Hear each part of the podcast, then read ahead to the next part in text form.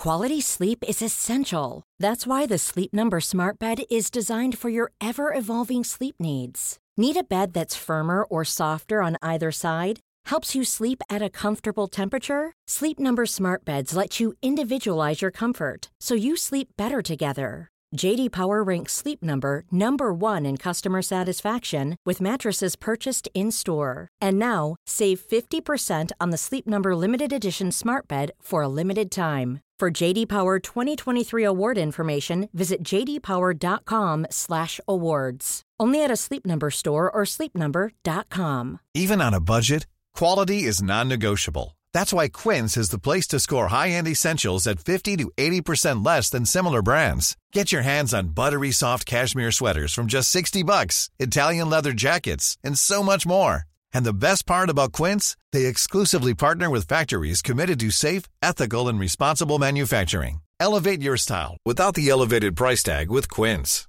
Go to quince.com slash upgrade for free shipping and 365-day returns.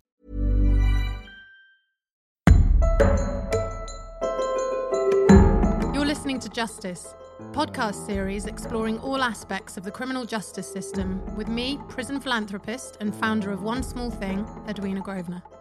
In this episode, I talk to Dr. Lucy Baldwin, senior lecturer in criminology at De Montfort University and previously qualified social worker and probation officer.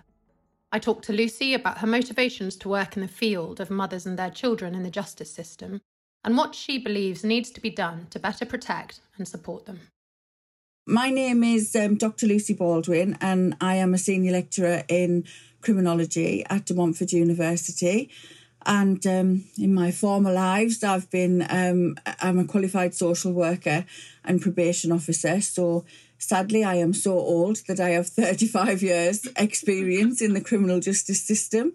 Um, so a, a, lot of years have kind of brought me to this point. And what has led you into this field of sort of mothering justice and particularly looking at the plight of not just women, but particularly mothers and their children in the criminal justice system? How did you get there? It was a strange pathway, I think, and I think it, it's kind of um, it's one that has come from lots of different places. I had quite a difficult childhood with lots of really negative experiences and um, left home very young and became a mother very young. I was um, I was pregnant at 16 and then had another baby when I was 18 and and so I think mothering for nearly all of my life has been central in one way or another like most women I suppose but but it's been the biggest part of my life one way or another so I think my personal experiences and growing up as a teenage mum in the 80s and remembering that judgment towards teenage mums and um, you know the the whole Margaret Thatcher spiel and the Conservative Party spiel of you know single mothers are the scourge of society and the cause of all of you know discontent and um, and offending youth. So I, I remember that stigma, and I remember not enjoying that stigma, and I also remember the expectation that I would fail as a mother because I was young, because I was so young, and having to kind of fight for for people to change their opinions and, and me also having to constantly prove people wrong. And did you feel that that was a sort of political discourse that was coming out, but was that also sort of media?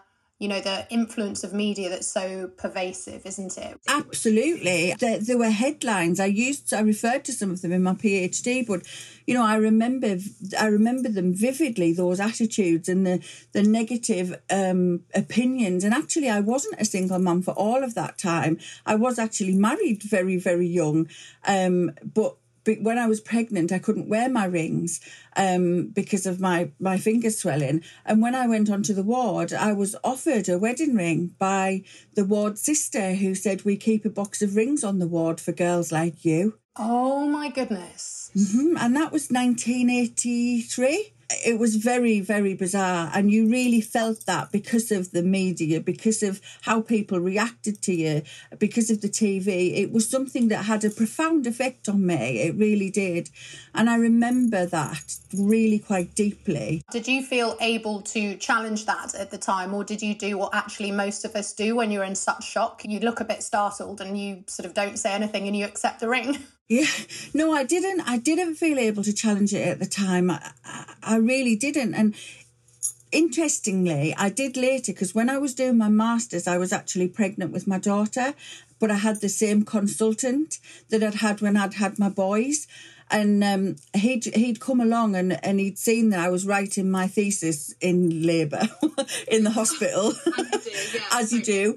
and because um, I was being induced, and he was like, "Oh my dear, what have we got here? What, what what are we doing?" And I explained to him, and so then he he said to me.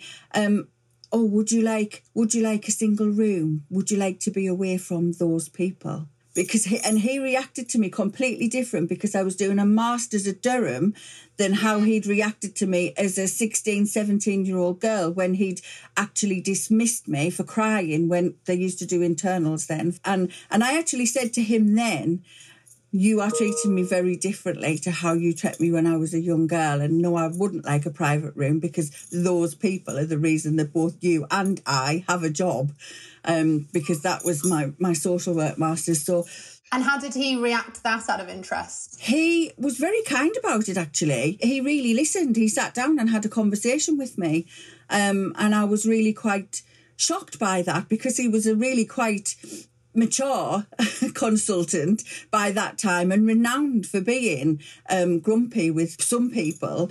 And but he did he actually sat down and had a conversation with me and for the rest of that pregnancy he couldn't have looked after me better. It's interesting so, isn't it? It's something i think about a lot within the criminal justice system and particularly when it comes to court when um, it's kind of like the educated versus the uneducated in many ways. And it's like this sort of weaponizing um, your intellect actually and the fact that he saw you had a brain and you were studying therefore he was going to treat you like a more civilized human being. And i just think it's a, an interesting sort of concept to think about. I think you're absolutely right and i think there's far too much of that othering that goes on you know, anybody who writes with me knows I can't stand the phrase these women.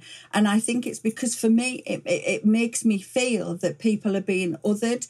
And, you know, I, I, was just as clever whether I had a qualification or not. I was just as human whether I had a qualification or not. I was just as decent whether I had children at 16 or whether, you know, when I was having my daughter at, at 28 in the middle of a master's. So I, I think there is that temptation to other. And I think there's all of those feelings of injustice tied tied up with my experiences as a social worker and a probation officer and watching women really survive against all the odds but also mother and mother well against the odds. You know women women are incredibly resilient. I'm not saying men aren't they are but women are often dealing with so much more whilst trying to parent.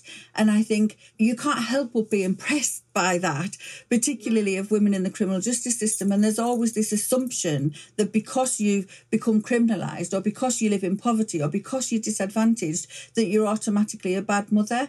And i think it's that frustration and anger against those beliefs that made me want to, uh, I think, actively pursue working with mothers and children more actively. And I, and I have, you know, I've worked with men and women throughout my career, but I think it's working with mothers and children that I think I've always found the most rewarding. Right. And and today we're particularly talking about mothers in the criminal justice system. So for any of our listeners that might not know the criminal justice system at all, um, some people who are listening will know it inside out. Um, but could you paint a picture of the problem that we actually have? I think for women in the criminal justice system, the biggest problem is that there are so many missed opportunities before women come into the criminal justice system. So it, I think really in relation to women particularly, we criminalise poverty and we criminalise trauma.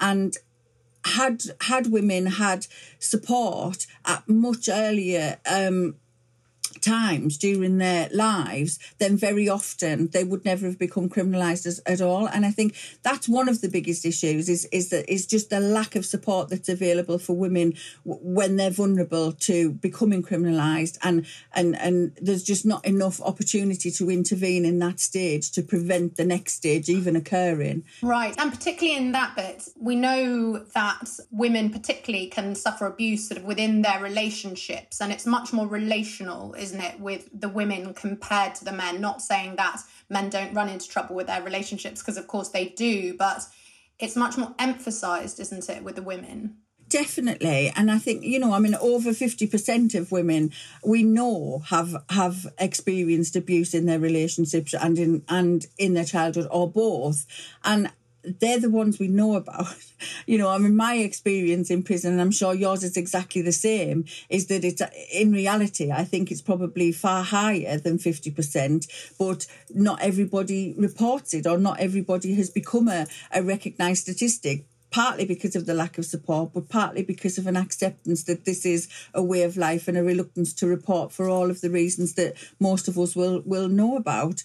Um, and I think that that in itself brings incredible challenges because I mean, you know, just last week I was talking to a mum who was prosecuted for taking drugs into prison, but she was forced into that by a violent partner who had said to her, If you don't, not only will I beat you, but I'll beat your children and and you know she was kind of saying what choice did i have? And in in reality as a mother if somebody who you believe and know to be a violent person because of experience is telling you they will beat your child if you don't take these drugs into prison what could most mums do in that situation particularly if as she had, you'd grown up in a violent house, you'd grown up with violence, it was part of your life, you knew and expected it to come, and you didn't have the skills or the support or the or the ability to to walk away from that or to resist that. And that seems to be the bit that has often been missed. I mean, I remember when I sat on the advisory board for female offenders, which was advising the government on the reforms of the female prison estate, and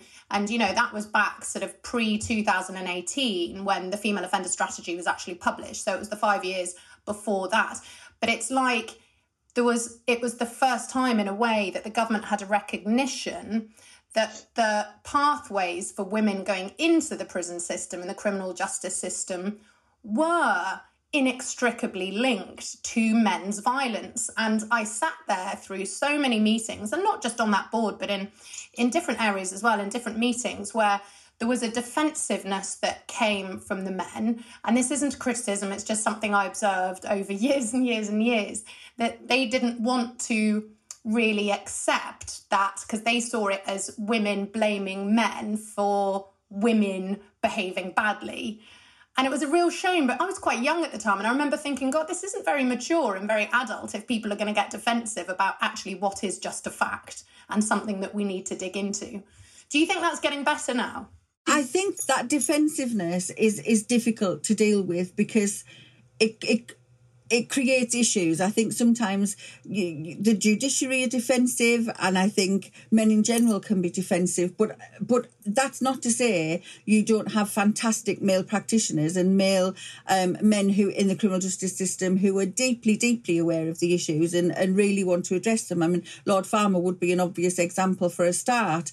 Um, but I know lots and lots of prison officers, police officers, probation officers who are male who do a fantastic job and who don't get defensive and who do recognise um, who do recognise that. So I think on an individual level, it's got much better, and I think men ma- male role models are starting to realise the importance of their role actually in with women in criminal justice in in, in being a positive role model. So I think on an individual level and a grassroots level, a practitioner level, it's definitely got better. But I think in terms of the level you're talking about, I think there is still that reluctance to recognise and accept the, the patriarchal society that we live in. A has influenced men and but it's also influenced policy and practice that have developed and continues to influence and shape the, the criminal justice system and the prison system in favour of, of, of men and as a, which which can really result in women's needs being neglected or not met at all. And I think that's where the challenges lie in, in recognizing that without defensiveness. And I think we are in a better place in terms of a willingness to move forward positively than I think we've ever been. I mean, you know, I've just been involved in an edited collection with some brilliant um, academic partners. And pat Carlen wrote the forward for it. And it was a book that the book that we're working on is kind of it, it it's a it's an updated version of criminal women which was written in 90 in the in the early 1980s 83 i think. And but really sadly, we are calling for exactly the same things that Pat Carlen called for in the 80s. So this knowledge isn't new. Yeah. And I think that's exactly right. We are asking for the same things that we've asked for for a very long time. And the knowledge isn't new about women's pathways into offending or women's pathways out of offending. It really, really isn't. But I think I'm cautiously optimistic that that there is enough will and enough movement to move forward positively um, at the minute. And you know, notwithstanding some of the challenges around the new 500 spaces um, and and the expansion of the prison estate, I think aside from that, there are some that there is definitely some some positive progression that I see or, or at a grassroots level in the prisons, and your organisation being accepted into that and being brought into the prisons and and being part of working life in prisons now, I think is part of that. You wouldn't have had that ten years ago. I would take you back even further to maybe Elizabeth Fry because exactly. having read of some of her works, you know, you kind of go, "Oh my God, it's 2021 and we're saying the same thing." And then I found yeah. this brilliant quote by um, Baroness Corston in 2007 in one of your academic articles that you'd quoted. And it said, There can be few topics that have been so exhaustively researched to such little practical effect as the plight of women in the justice system. No, no, absolutely. So, could you maybe give us an example of um, a woman? Who is either pregnant or has a child, and you know, kind of going into the court area and maybe sort of take the listener through a bit of a, a journey from court to prisons, maybe, and then out into the community and what might be typical? Well, I can. I could probably. It's probably easier if I refer to several women. I think rather than one woman. And I, will talk to you about one woman's experience who I was talking to. Um, just the other day, we assume that everybody who comes into the criminal justice system knows everything about how the prison system works or how or what works. And I was talking to a mum um, last week who had no knowledge of that. She was coming into prison as somebody who who didn't have a criminal background. It was a first offence, and she was pregnant. She didn't even know that mother and baby units existed. So, as a pregnant mum and as a very pregnant mum, she was in her last um, five weeks of pregnancy. She had no idea that her child potentially could come into prison with her. So she had, she was, she'd gone into the police station and arrested and just been consumed with thoughts about a baby and be, the baby being born in prison and what on earth was going to happen. The same in court. She had no knowledge. Nobody had spoken to her and said, you can apply for an MBU, your baby might come into prison. Um, and there was nothing. There were, uh, and she actually came up with a fantastic idea about that, that, that there needs to be some kind of posters and information in police stations and in courts, which actually I've taken to birth companions and I think they're going to run with. Um, but she sat there in the police station, in the court, not having a clue that her baby might be able to stay with her. And so she was trying to prepare herself for, for her baby being taken from her. And, and I mean, how do you prepare for that? Imagine that she couldn't concentrate on any of the processes, any of any of the court processes, because all she was thinking about was that her child was going to be taken. Um, thankfully for that mum, she was advised as soon as she was taken into the prison. Um, she had a, f- a really good example of when things go well, and she was advised straight away that she could apply for an MBU space. There's a MBU board or some mother and baby unit board where a number of people sit to kind of assess an application for a mother and baby unit place. And sometimes they're sat for women who've been in prison a long time, sometimes they, they don't get sat until a woman is in labour. Occasionally it happens after she's had the baby. So women can spend all of that whole time period in prison not knowing whether they're going to have their baby with them or not, not knowing whether they're going to have a space or not. And actually, we have quite a high rejection rate um, for the mother and baby unit boards. Just quickly, am I right in saying the six mother and baby units across the 12 women's prisons in this country? That's right, yeah. There's space for, I think, think it's 64 babies altogether. There's an allowance for twins. I could be wrong on that one, but I'll check that out. Um, but so so this mum was fortunate. She had a, an she had a very quick board and she had a very quick answer. So she was actually given a space on an MBU, and she spent the last few weeks of her pregnancy on the MBU and had her baby through the MBU, which doesn't always happen. Um, sometimes, like I say, women spend the whole of their pregnancy in the normal location, which can be terrifying for women. Um, but this mum was lucky, and she's she's on an MBU, and she she will stay on that MBU. However, her sentence is longer than the period that the baby is allowed to stay on the MBU. So babies are allowed to stay for eighteen months. Occasionally, individual MBU managers, if the mum is due out when the child is, say, 20 months or 21 months, they might extend that stay and they can extend it up to two years. That's so interesting because I wrote my dissertation as an undergraduate 20 years ago on mother and baby units and right. the attachment theory and the damage, the irreparable damage sometimes that we do to babies and mothers when we remove them. And that was almost 20 years ago. And it sounds to me like that hasn't changed.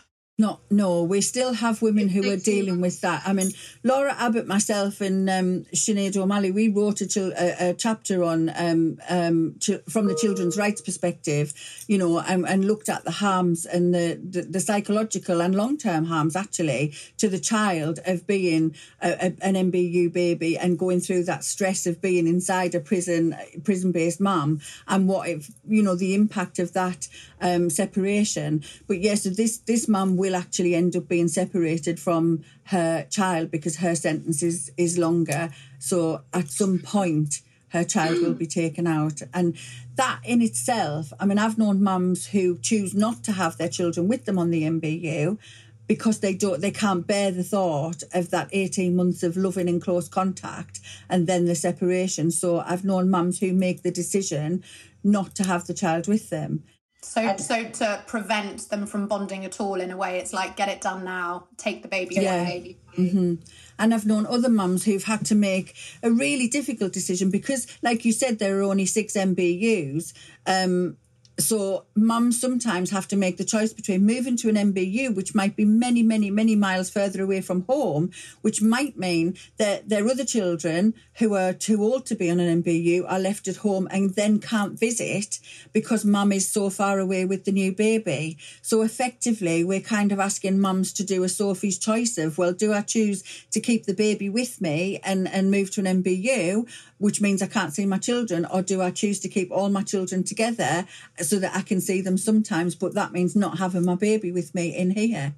And you cannot imagine the agony of those decisions as a mother. It's it's absolutely it's it's horrible. It's horrible mm. that we have women in those situations. Yeah, it beggars belief. And and just going back to the sort of court area, do judges ask um, a woman about their. I mean, I have done a podcast with Dr. Shona Minson about this. If any mm. of the listeners are interested to go deeper into this, but she's obviously done a lot of work on trying yeah. to get this improved, hasn't she? But where are we up to now? Do judges ask women whether they have children?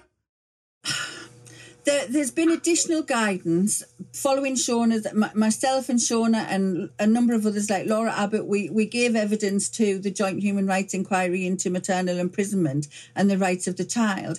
And following that inquiry, there was a, a, an additional report that came out that's available online if people are interested. And the recommendations from there were kind of reiterating the previous guidance that judges must ask um, and they must also account for, not just ask, but they must account account for um, the children. And the Bangkok rules, which are, you know, global um, international rules that kind of are meant to guide sentences in relation to sentencing pregnant women and women with dependent children. And again, they're available online.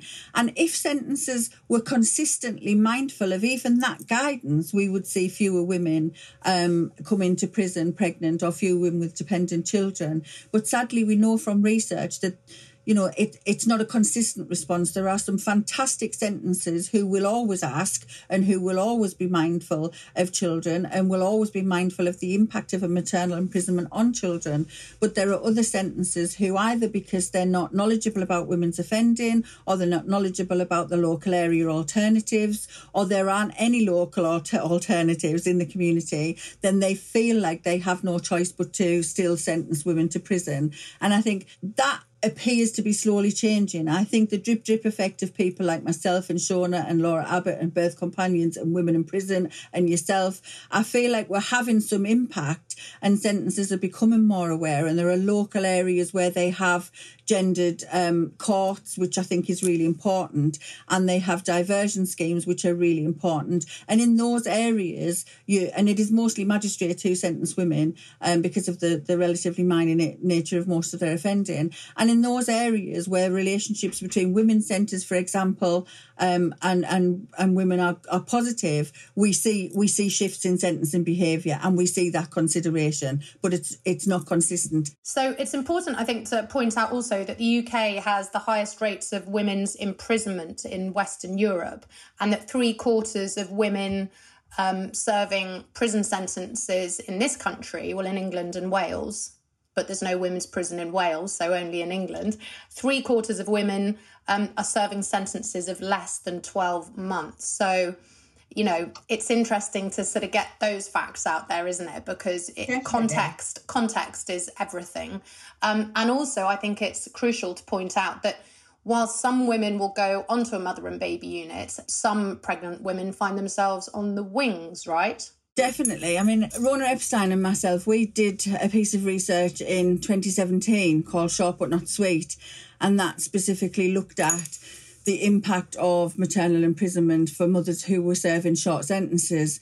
And in that report, we had three pregnant mums um, who, and two of two mums lost their babies in prison. Actually, one in handcuffs in an ambulance on the way to hospital, and one in her cell overnight. And both of those mums felt that the stress of being in prison and the stress of and, and the fear and the anxiety of being pregnant in a normal location contributed to their miscarriage. We'll never know for certain, but it's common knowledge that amongst those of us that are involved in this work, that women who are pregnant in prison are incredibly stressed. They experience fear for themselves, fear for their tummies, fear for their baby they experience a reluctance to bond because of the fact the baby might not stay with them. They experience hunger. They experience discomfort um, in terms of the provisions and the mattresses. Um, it, it, it's a real challenge to be pregnant in prison. Was it summer 2019, the case you're talking about, when um, a lady hit her alarm button a few times, no one came, and the baby was born in the cell? And the baby wasn't alive when the officer arrived. Now, I don't know the details of the case, so we won't go into it too much, but I think it's important to give the listener who maybe doesn't know much about this topic that it is really a genuine problem. And often when people say, well, there's hardly any women in prison and there aren't that many pregnant women, there aren't that many children affected, oh, the number of babies is so low, that doesn't matter. Not only is that utterly horrific um, for the mother and the trauma of that, but for the staff as well. You know, you could argue, yes, that someone should have got there quicker, but the prison system is the prison system. You know, a staff member arriving into that scene as well. You know, this is this can all be avoided, I think, is what we're saying, isn't it? Definitely, it, it absolutely could. I mean, sadly, there's been three three baby deaths in the last, um, I think, three and a half years. Two in prison cells and one um, on the on the way to hospital when they didn't get to the hospital in time. And you know, We'll never know for certain whether those babies would have survived had they been born um, outside of prison, but the likelihood is, with all of the babies, that with medical intervention, that they would have done. And I think you're right. We need to avoid this happening in the future. And level up have a campaign at the minute um, that is to see a presumption against sending any pregnant women to prison at all.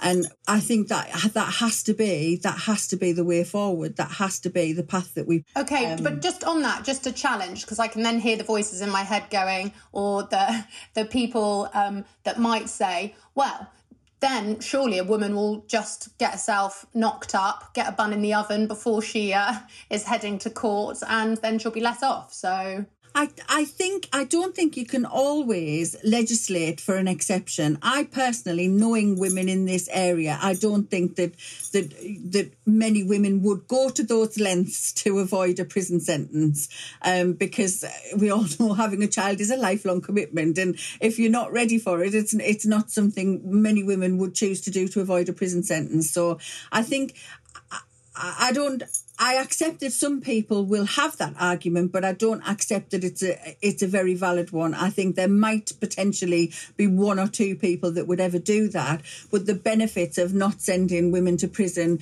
who are pregnant would far outweigh that that exceptional stance.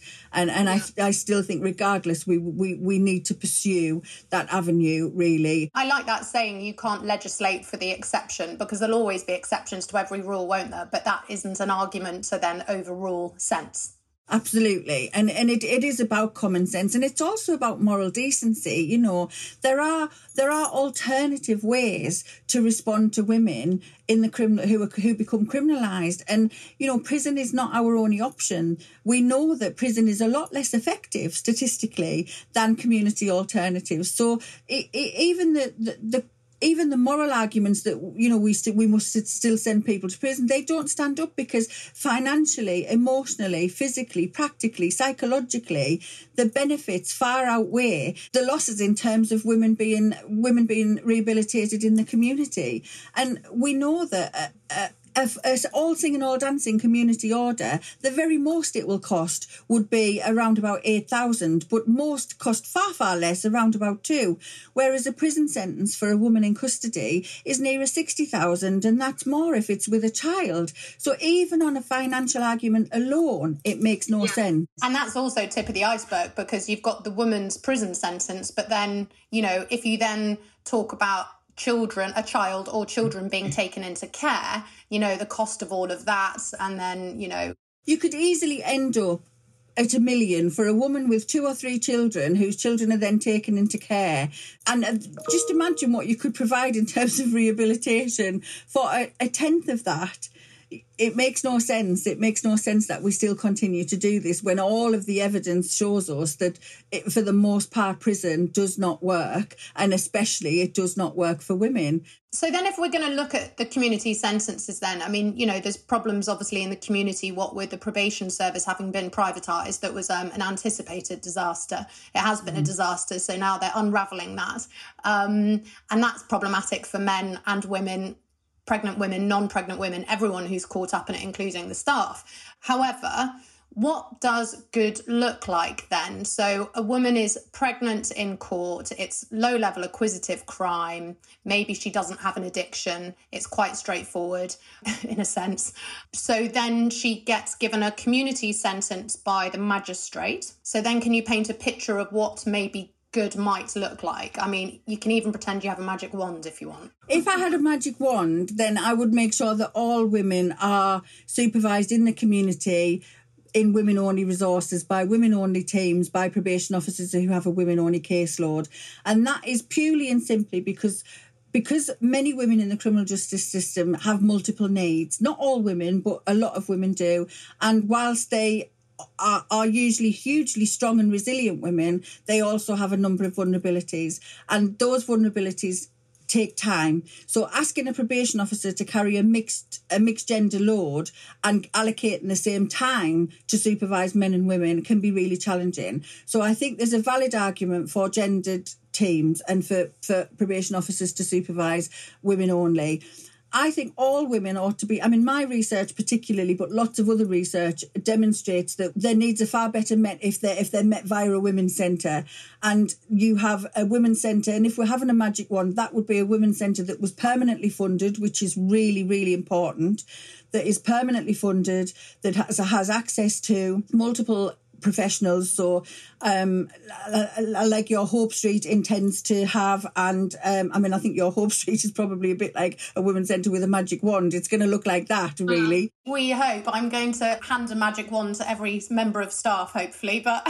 Yeah, no, I, I think that's important. And I think it has to be a space where women, I mean, I remember going up to a, a women's centre called Glasgow 218. I don't know if you've ever been. It's a fantastic women's centre. And going into that women's centre because it's permanently funded you've got staff who've been there 10 20 15 years. That doesn't always happen in our women's centres because women have to the staff have to reapply for their jobs every three or four years. That has an impact. That's not to say we don't have some fantastic women's centres with fantastic long-standing staff because we do but they do it under a under a sword of damocles and if you're going to look after people who've been traumatized and you're trying to help women and children or men and boys, whatever, you know, you need a stable foundation of uh, the finances, 100%. don't you? That stability is really important, but also is is the ability to recognize the root causes of offending and to address those. So if you do have women with addiction, happy people don't become addicted generally. So if you have a woman who is addicted to substances, nine times out of ten she's become addicted to substances because of a trauma that she's gone through and a trauma that is probably ongoing, but certainly the after effects are, are, are kind of impacting on her need to use substances. So that trauma, that initial trauma and the initial failure to support that trauma and the, the resulting perpetuating trauma needs to be addressed. But on top of that, you've also got, if women and mothers, very often they'll have a guilt on top of that, on top of that trauma about the impact of their trauma and their substance misuse on their children. And so that feeds into their, their emotions that are very difficult for women to deal with. I mean, we all know women who are not criminalised, you know, we feel guilty if we don't give our children enough, if we give them too much, if we work, if we don't work. Motherhood and guilt is synonymous, but for criminalised women, the fact that they're criminalised and the fact that they might have been using substance is, is a hook to hang their guilt on.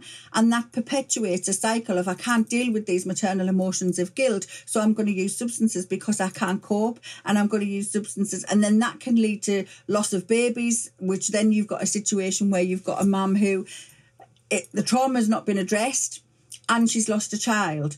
So, what is that mum going to do? It stands to reason she's going to revert to her only coping mechanism, which is her substance misuse, and she will replace the child and have another child. So, we have this cycle of women who end up having child after child, and that, that comes from um, a place where their trauma originally was not responded to appropriately. So I think addressing trauma and, and tying it up with women's maternal emotions and women's lived experience is really important and dealing with that in an informed way in a in a gender specific place is really important.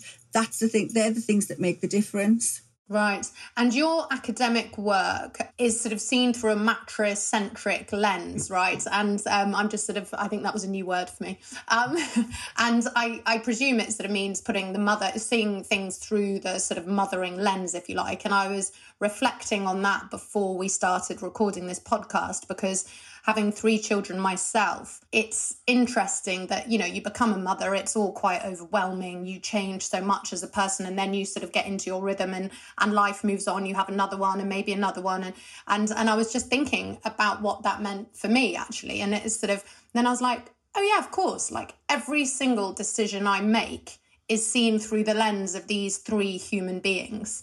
Everything. The time I get up, you know, the rhythm of my day, how long I can be somewhere else, whether I book a holiday, like literally everything. Everything is dependent and goes through the sort of child funnel. And I hadn't really consciously thought about that before until I was doing a bit of research before the podcast and it was just a an interesting one. Definitely. And I think that's the case for women coming into prison. I mean, women coming into prison who are mothers have an additional layer of, of challenge, of harm, of impact that women who who don't have children are. That's not to say that it's it's it's a difficult one because you can't. Uh, there's no hierarchy of, of, of it necessarily being harder, but it's but it's a layer of complexity that needs to be factored in, and I think that's really important because if you have a mum who comes into custody, and we know it happens all too often that mothers have either been advised that they weren't going to get a custodial sentence or that they weren't expecting one. So we have mums who come into custody who have dropped their child at school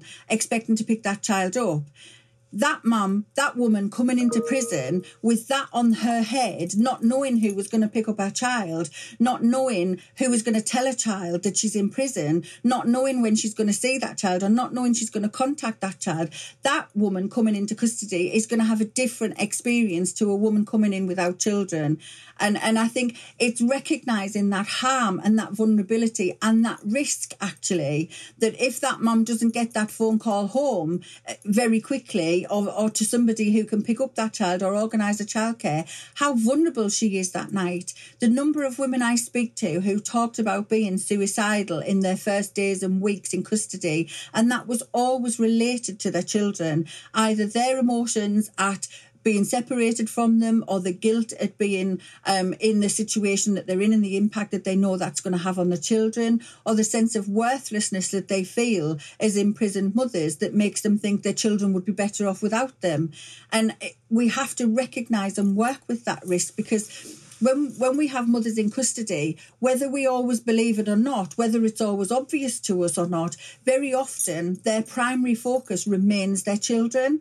And so asking a mum who's just had a phone call from a 13 year old child saying that they're being bullied at school and they're suicidal, asking that mum to then go into a sentence planning meeting, she's not going to be able to focus. She's not going to be able to engage. So we have to respond to this layer of motherhood in order to be able to do the best with our women in custody. And we have to prepare them for release because my research shows women one one of my women is 46 years post release and she still has symptoms of PTSD. She still experiences PTSD from the separation from her children.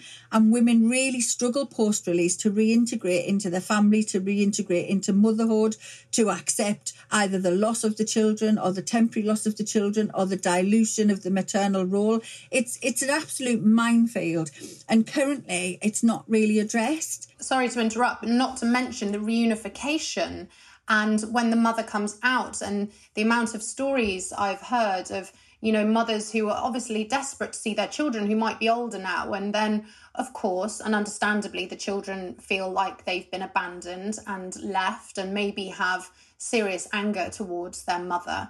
Um, and how difficult that process is too. And you sort of think my god this untold damage that we're heaping on people left right and center uh, it can be stopped and minimized. You know, we can't eradicate this stuff, of course. You know, we have to be realistic. But, you know, what I'm interested in and what small, one small thing is interested in is minimizing this sort of colossal damage to just lesser amounts, even. Even that would be better.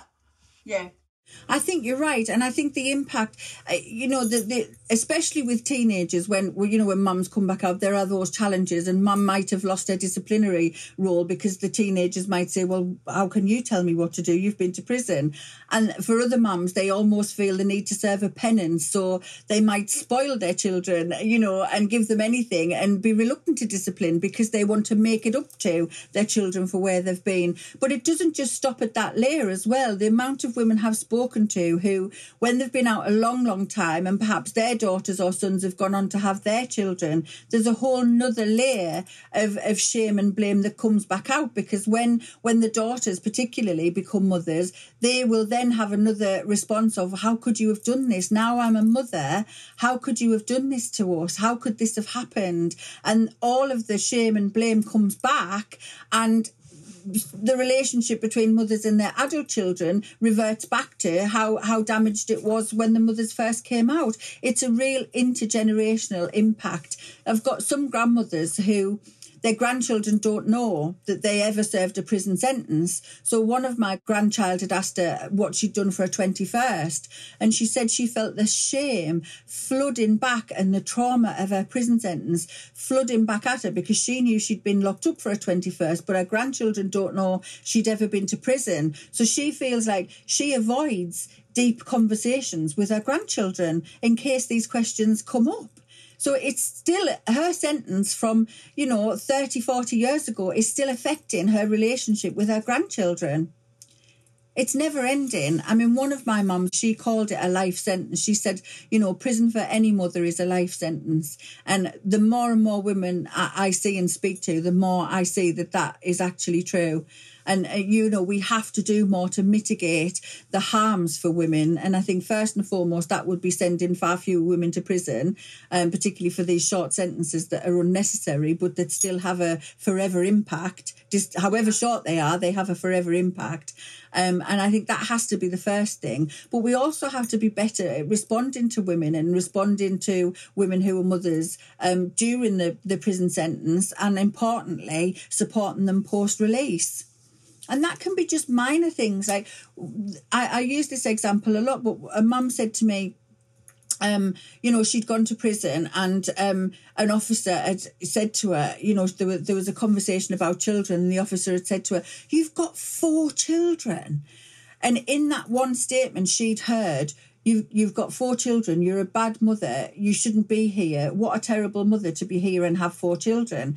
When just by saying, so you have four children, what are their names? completely changes that interaction and takes away that shame and blame. And so some of the work I'm doing with Sodexo at the minute, particularly, is around staff training about working with mothers and, um, you know, kind of trying to encourage officers and enable officers to have the skills to engage with mothers differently and in a way that is positive rather than negative, um, because that makes a huge difference. Absolutely. Are there any differences when it comes to women from different cultures and different backgrounds? Definitely. Um, I mean, Sofia Buncy does some brilliant work with Muslim women in prison, for example. And, um, you know, the women in, in her project spoke about the additional layers of shame of culture of being a criminalised woman and how that then impacts um, on them as mothers, particularly. And, you know, I've had experiences with women from different cultures where the mother in laws have have taken a really significant lead with children while they've been in care. And because sometimes there's a power relationship and a power dynamic there that can be different, um, the, the, the children are then not returned because that mother's not deemed, you know, worthy enough to be a mother. Um, and I, I've got one mum in my research who is a black mum. She'd gone to her probation officer and her probation officer had said to her, um, not only have you let yourself down, but you've let your race down. And she'd actually said this to her, you've let your race down because as a black woman, you've conformed to a stereotype. You've fed into the stereotype. So this, this mother had that layer of shame as a woman, as a mother, and as a black woman. So I think intersectionality is really, really important, and we absolutely have to factor in race and culture, particularly in relation to women and motherhood. It's so it's so important. Yeah, I um, started off my sort of prison career in um, Nepal, in, and the first prison I ever went into was Central Jail in Kathmandu, and over there, for instance, you know, when a mother goes to prison, all her children go with her because actually it's seen as such a terrible thing that the children are then cast out of the family as well. So they all go to prison at the same time. And so that was my sort of induction, if you like, into the world of children and, and prisoners, both male and female. So I've always been fascinated by the topic. But Lucy, thank you so much for all the work that you're doing on it. And I don't mean for that to sound condescending, which it often can, but you know, it, it's so brilliant that you know you're moving into the gaps and and doing the research in the areas where there just simply hasn't been any research and there mm. simply isn't any data. You know, it's 2021. How can this be that we are just now trying to get this stuff out and, and to get a spotlight on it. It's such impactful work because small changes will make such a difference to how women and particularly mothers experience the criminal justice system. I always quote Rob Canton who who says we can't have effective criminal justice without having effective social justice. And I think that has to be the starting point. We have to address some of the inequalities that women and especially mothers face in the community in order to make good some of the eh, some of the damage and harm that occurs again uh, in the criminal justice system. You know, there's, there's a lot to do. There's a lot to do, but I'm optimistic that in 10, 20 years' time, hopefully, we'll both still be alive and we'll actually see some change happening. Definitely, definitely. I do see small changes all of the time. I am I am optimistic, but there's a lot more to do. Great. Lucy, thank you so much. Thank you, Edwina. Links relevant to this episode can be found in the pod notes below. If you enjoyed listening, we would love it if you would subscribe Also, rate, review, and best of all, share this episode. Justice is produced for One Small Thing by the London Podcast Company.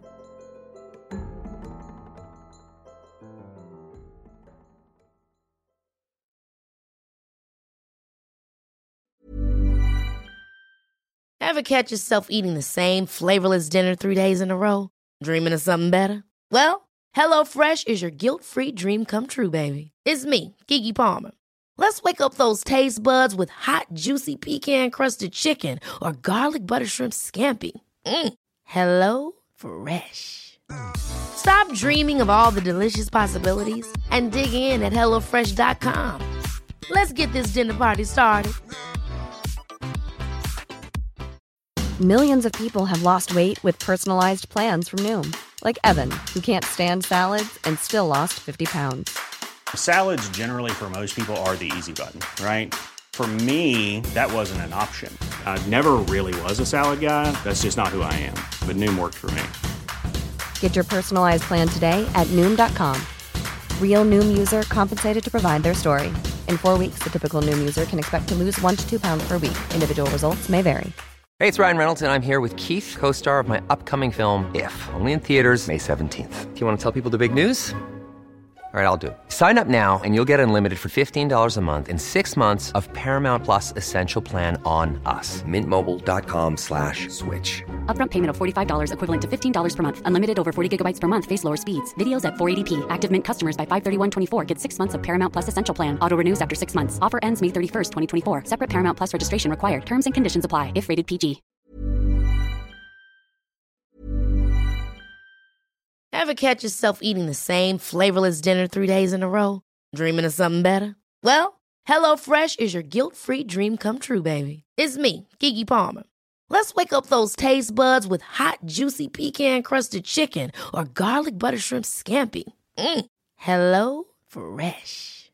Stop dreaming of all the delicious possibilities and dig in at HelloFresh.com.